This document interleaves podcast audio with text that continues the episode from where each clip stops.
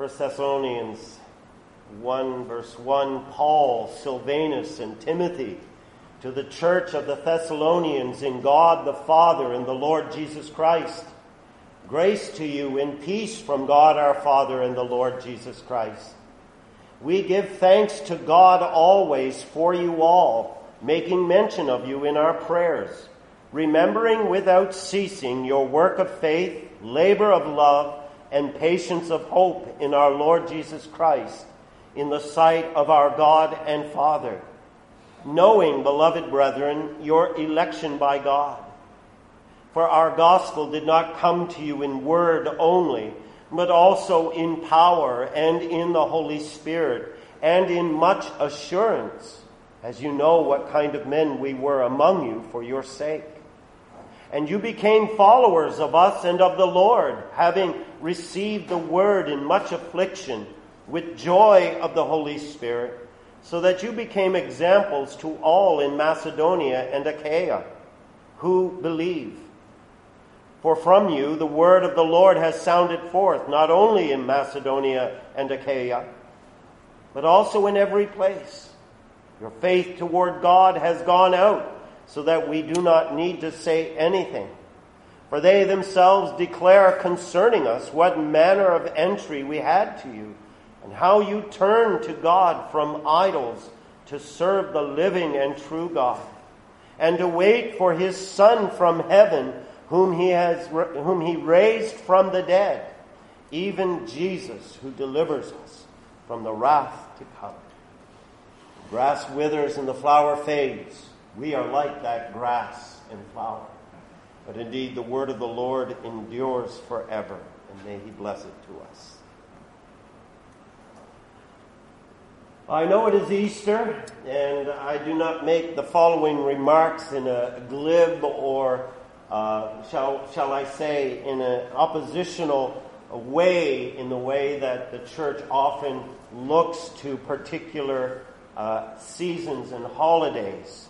But I say this earnestly, and this is something that as believers we must grab hold of firmly that every Lord's Day is a time of remembering the sacrifice and atonement of God's Son.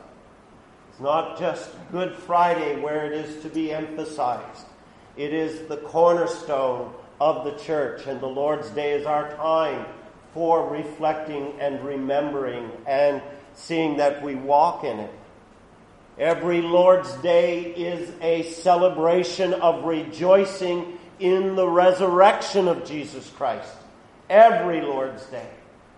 That's why he owns it as the Lord's Day. It is the day he rose from the dead, the first day of the week. And scripture in Revelation 1 tells us this is the Lord's day. It is His day.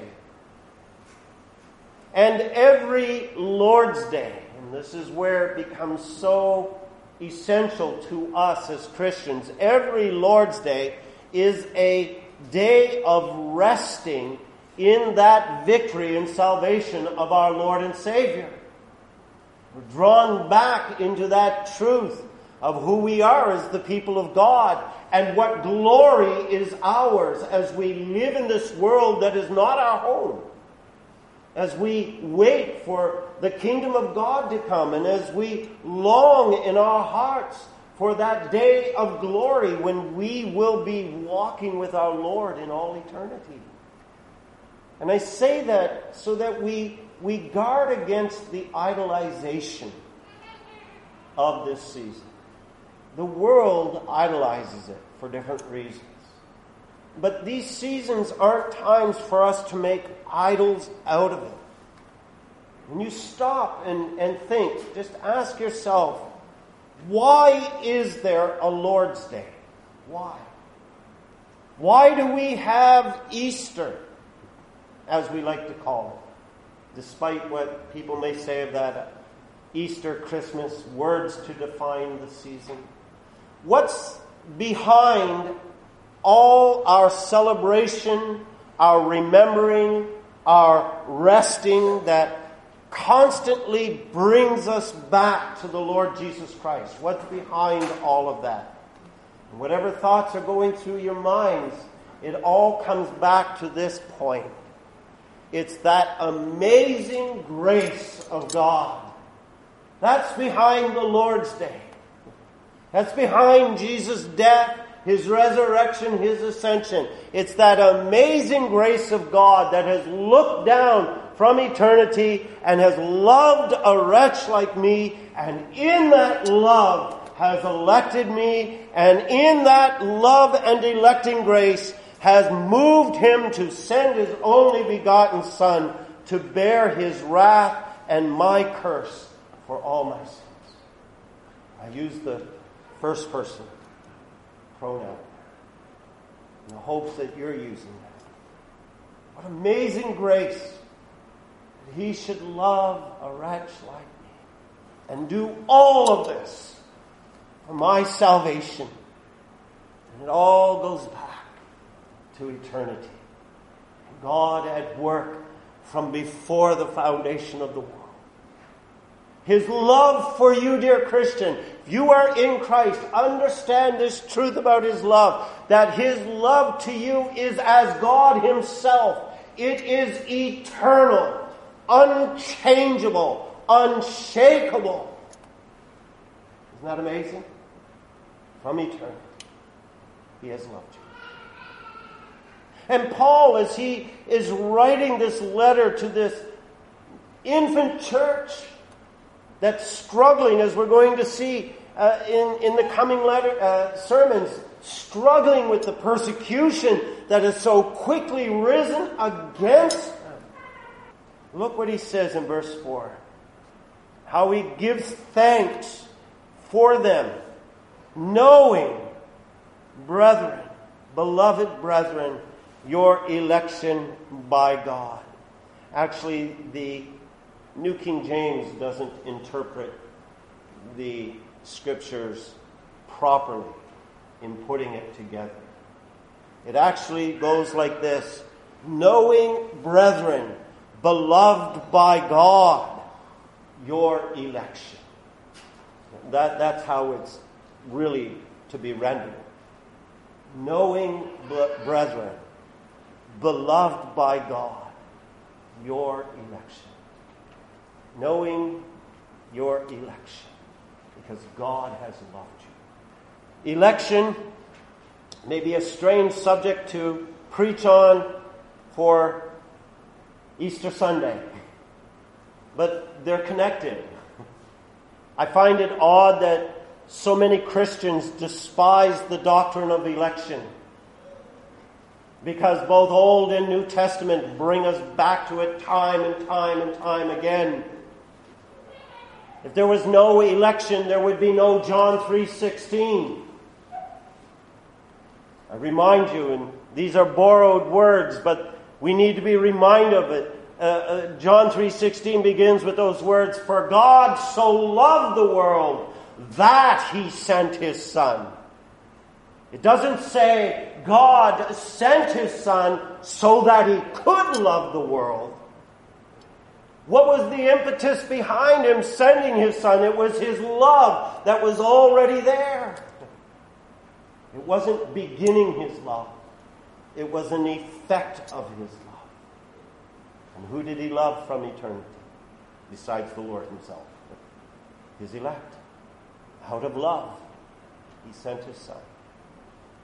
Without election, there is, as, as Ephesians 1 5 says, without election, there is no adoption and accepted as sons by Jesus Christ to God Himself. If you were not predestined, you wouldn't be accepted. Without election, there's no raising you up from the dead at that last day. Because those whom the Lord has come to raise from the dead are those whom he says in John 3, uh, sorry, John 6, 39, are those whom the Father has given to me. And everyone that the Father has given to me, I will raise them up in that last day. There's no resurrection to eternal life without election. Isn't that interesting?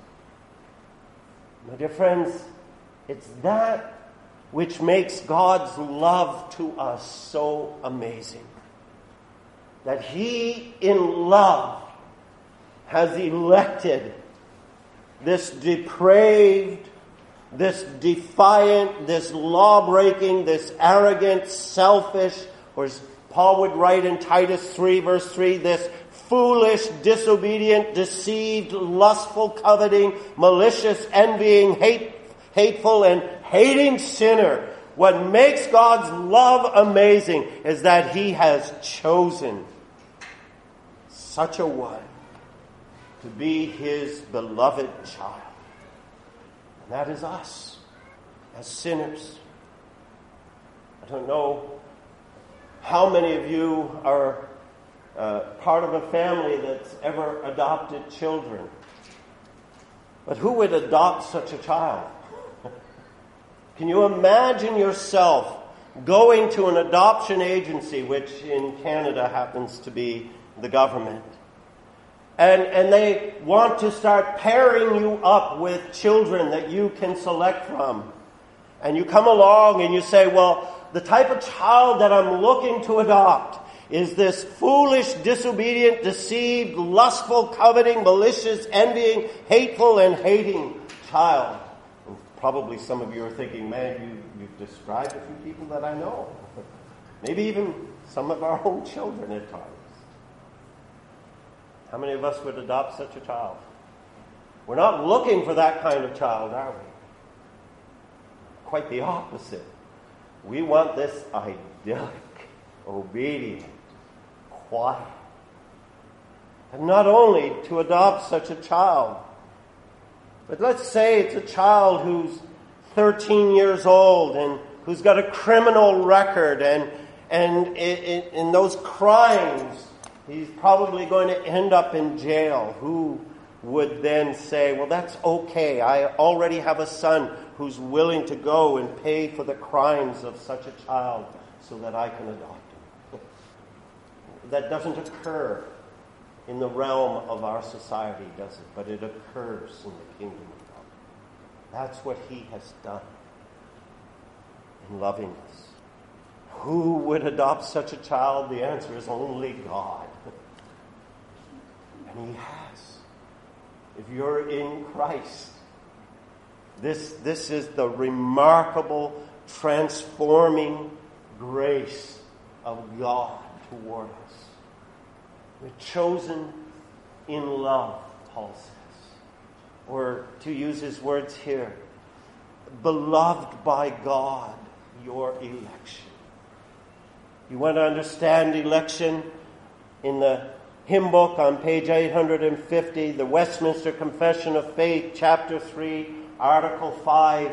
It describes it of God out of his mere good pleasure from eternity did choose for himself out of the fullness of the population of the world in all its generations a people to be his own particular treasure.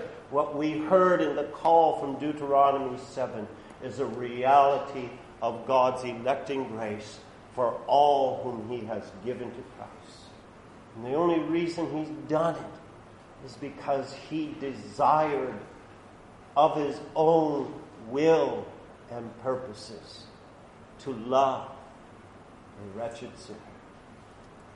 And I know in Christian circles, I'm not going to spend a lot of time defining it, but it's a truth.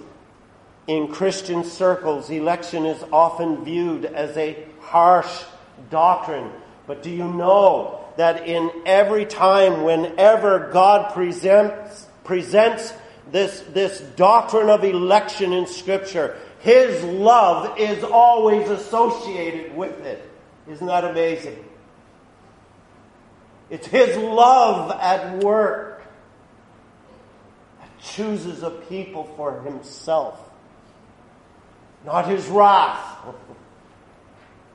and without that love at work, we would all here today be objects of His wrath. It's that simple. Because there's nothing in us appealing to God's glory that warrants his love. You heard it from Deuteronomy 7 verses 6 to 9. I did not choose you because you were a great people. You weren't. I chose you because I wanted to love you. You get to Romans 8 and there you, you hear about that, that work of, of God's grace and his electing grace in verse 28, where he talks about working all things together for those who love God, for whom he foreknew, he predestined to be conformed to the image of his Son. And, and it goes on to talk about the glory of God's pre- predestining grace, His electing grace that He calls, He justifies, He glorifies. And, and then how does all of that end? It ends with this truth that there's nothing that is able to separate you from that love of God that has been sealed to you in Jesus. It's out of love. Or in, in Romans 9, so that the doctrine of election might stand. Jacob I have loved. Esau I have hated. But it is his love towards a chosen people that moves him to choose to elect. Or Ephesians 1 verse 4 before the foundation of the earth, God chose you in love. It's not a harsh doctrine, it's an amazing doctrine. And this is the love of not just the Father, it's the love of the whole of the Trinity. Each person of the Trinity involved in this electing love of God. The Father who chiefly ordains your salvation, who elects you according to his foreknowledge, who predestines you to be adopted by him as a child, who chose you in Christ from before the foundation of the world, who gave you to his Son so that you should be risen from the dead. A whole lot of purpose in this doctrine. And the thing is, when you think on each of those things that the Father has worked in choosing us in election, again, it's not because of anything deserving on our part.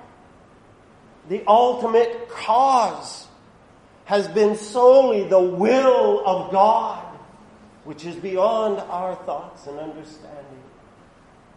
It is the reason the Father sent His Son why did Jesus so willingly come to do this? Because the Father had given him a people who needed to be redeemed. And the only way that you could be redeemed was through Christ.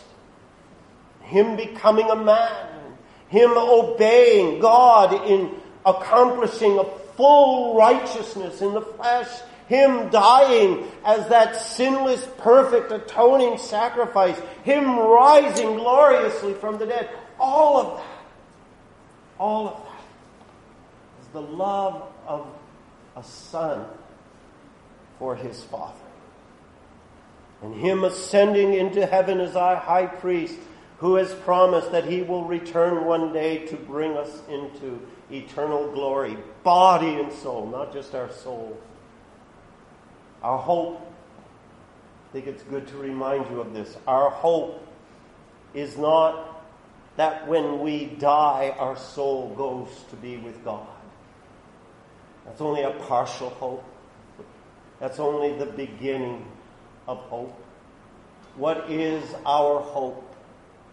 Is that while we are with the Father in spirit, and our body is in the ground. Our hope is that in that day of the Lord's return, there will be this tremendous, glorious call of God that will bring forth my body from the grave, make it immortal, incorruptible, reunite it with my spirit so that in body and soul I will forever be with my God. That's our eternal hope. And the Son is ready to see that accomplished. And Jesus has so definitively accomplished our salvation according to the will of the Father that it is impossible for any sin, it is impossible for Satan to condemn or withhold from God. We have the Holy Spirit. The Holy Spirit who, who comes in accordance with the will of the Father and the Son to apply every aspect of God's saving graces to His people. Why have you been regenerated, born again? Why do you have a heart that loves and seeks God? You think that came out of the goodness of your own heart? Absolutely not. It came because the Holy Spirit looked and knew you belong to Jesus and He comes and He regenerates you.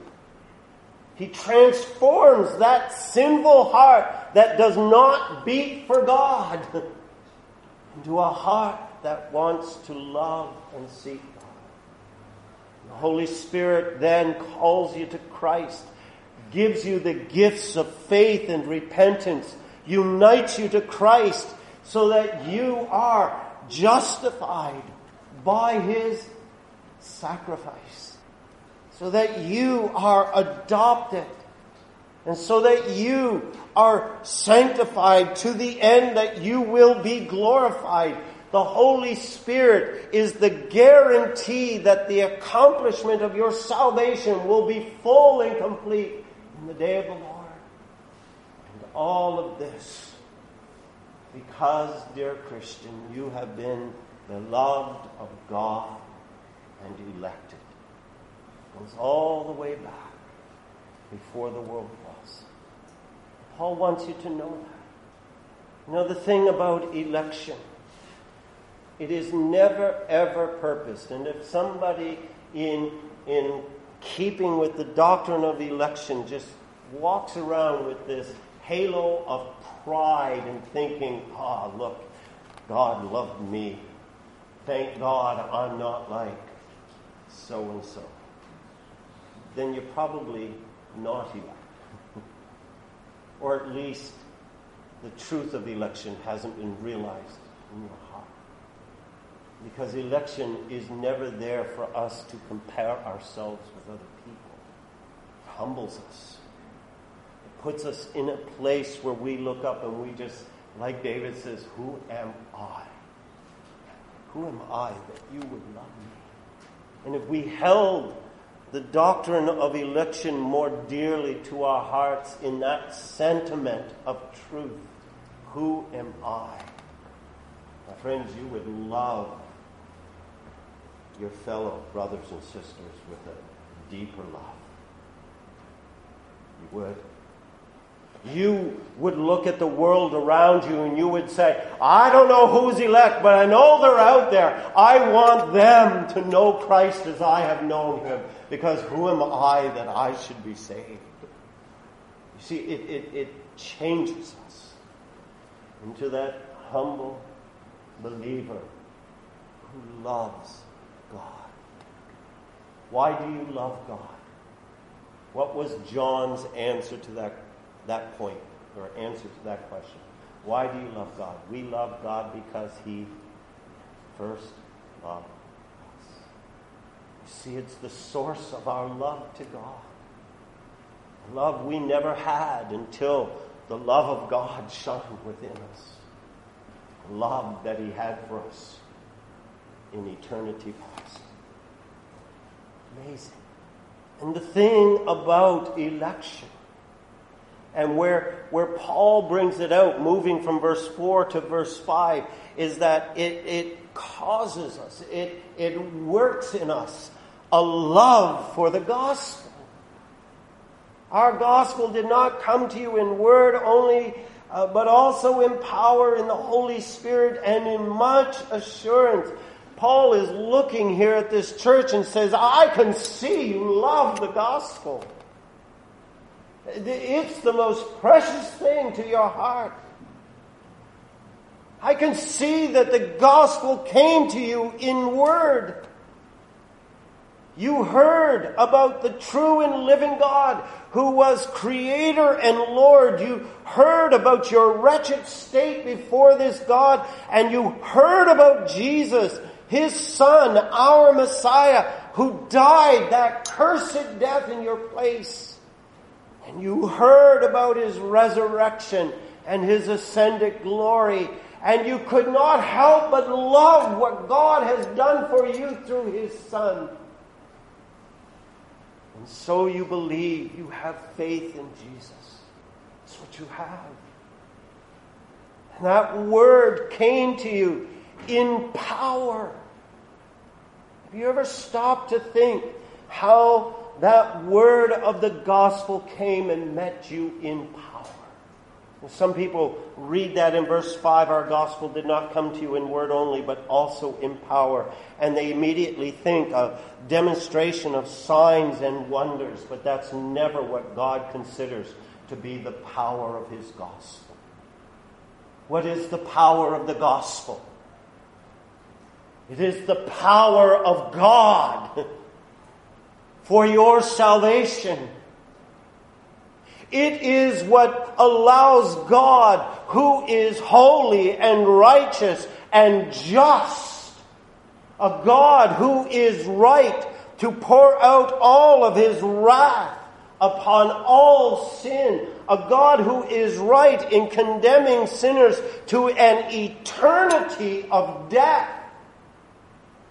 The gospel comes and is his power to say to you who deserve that eternity of death, I will pardon all your sins. I can pardon all your sins. I will accept you. I, I, won't look at you as a sinner anymore. I will accept you as, as righteous. Take you to be my own children. And I can do that because Jesus has paid the penalty for your sins. And his resurrection meets you as the testimony that I am satisfied, that my wrath has been quenched. I have no reason to be angry against any of you anymore because your guilt has been paid for and I can forgive you all sins because Jesus died in your place. That's the power of the gospel. Amazing, isn't it? look around at all of us here. We, we, we don't even know the fullness of all our sins. But we know that Jesus' blood has paid for them all. Isn't that amazing?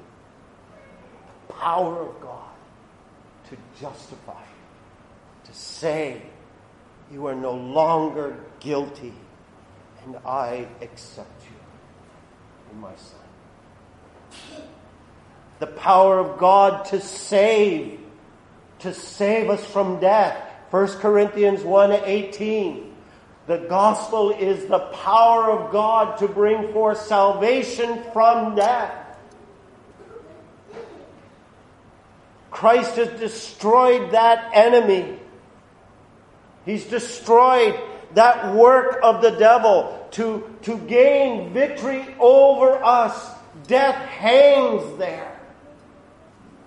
Not just physical death. Physical death is a re- reminder of that eternal death, of that spiritual death between us and God, but of that eternal death that is waiting for everyone who dies without the Lord. How can we be saved? What power can deliver us from death? The gospel. It's the power of God to say, no. Yes, the wages of sin is death. But I can show the grace and glory of my love to you in, in, in removing that wage because Christ has paid it and giving you eternal life. It's the power of the gospel. and in the Holy Spirit. You see, this, this is how we know we're elect. it's not because, again, we, we don't have that big E stamped on our back. It's because the Word, the power of the gospel, the Holy Spirit has come and worked in my heart, converted me. Think about that. How is it that you came to that place where you bent the knee and, and believed in Christ and said, Lord, forgive me for my sins? Do you think that came naturally? No, that's, that's the Spirit within you. I think of this often, and, and parents, you'll, you'll identify with this, but whenever you're dealing with a child who has committed a grievous sin, and you want to bring them to that place of repentance where they are genuinely sorrow for it, how hard of a labor is it to get a child who isn't really sorry but will finally say, okay, I'm sorry. And you know in their heart they're not. That cry to God, forgive me I've sinned against you doesn't well up from within our own goodness or generated sincerity. It's a work of the Spirit. That ability to believe Jesus, to rest the whole fullness of your salvation in Christ That's the Spirit. And in much assurance. And with all of your sins, do you have peace with God? Stop and think for a moment. You look at your, your past. I'm, I'm 60 years old in this year, and, and, and I, I think back to all of the sins sometimes. And, you know, when David cries out, Lord, remember not the sins of my youth, and I'm thinking, well, that coupled with the sins of my adult years, and yet I I can look to God and have peace with Him. Why? I can look to God and have that hope of eternal life in Christ and thrive in it. It, it doesn't just bring me peace, it, it brings an expectancy, it brings a life, a, a, a desire for God. In much assurance, I know my sins are forgiven. I know I have eternal life. I know I have an inseparable love from the Father that has been sealed by the blood of Jesus. Isn't it amazing? When we think on all of this, what are we loving? We're loving the gospel. We're loving the God of the gospel. We're loving the Lord Himself. We're loving Father, Son, and Holy Spirit, who from eternity have loved us and have worked to bring us to this place where we know we are beloved and elect according to His grace. I wonder if the hymn writer had that in mind when he said, My Jesus, I love thee. I know it is true. And he goes through all of those things. Love thee wearing even the crown of thorns, if ever I loved thee, my Jesus is now. See, that, that's where understanding election brings us. Not a love for ourselves, a love for our God who has loved us. My friends, this day as we think on the resurrection, it isn't just that hope of eternal glory it isn't just that we will be raised from the dead. It is that we are looking to the infinite God of eternal glory and saying, even as he is, so is his love for us. This is how God has loved you. Believing him, trusting him. The worries and the anxieties and the troubles of this world weigh heavy on your life come to this place where you comprehend a little bit more just how great God's love to you has been. You're weary with the stresses of life when you find yourself filled with anxiety. Come back again to this place where you are looking to the love of God and His electing graces. And know that this is the God who is for you, the God who will work good in your life, the God who will perfect you. Friends, if you do not know this love of God, turn to Him. It is never too late to turn to the Lord, to believe in Him, to be delivered, to experience this word of the gospel, this power of the gospel, this Holy Spirit dwelling within, this assurance of eternal life that God has for you in His Son. You believe on the Lord Jesus, you will be saved.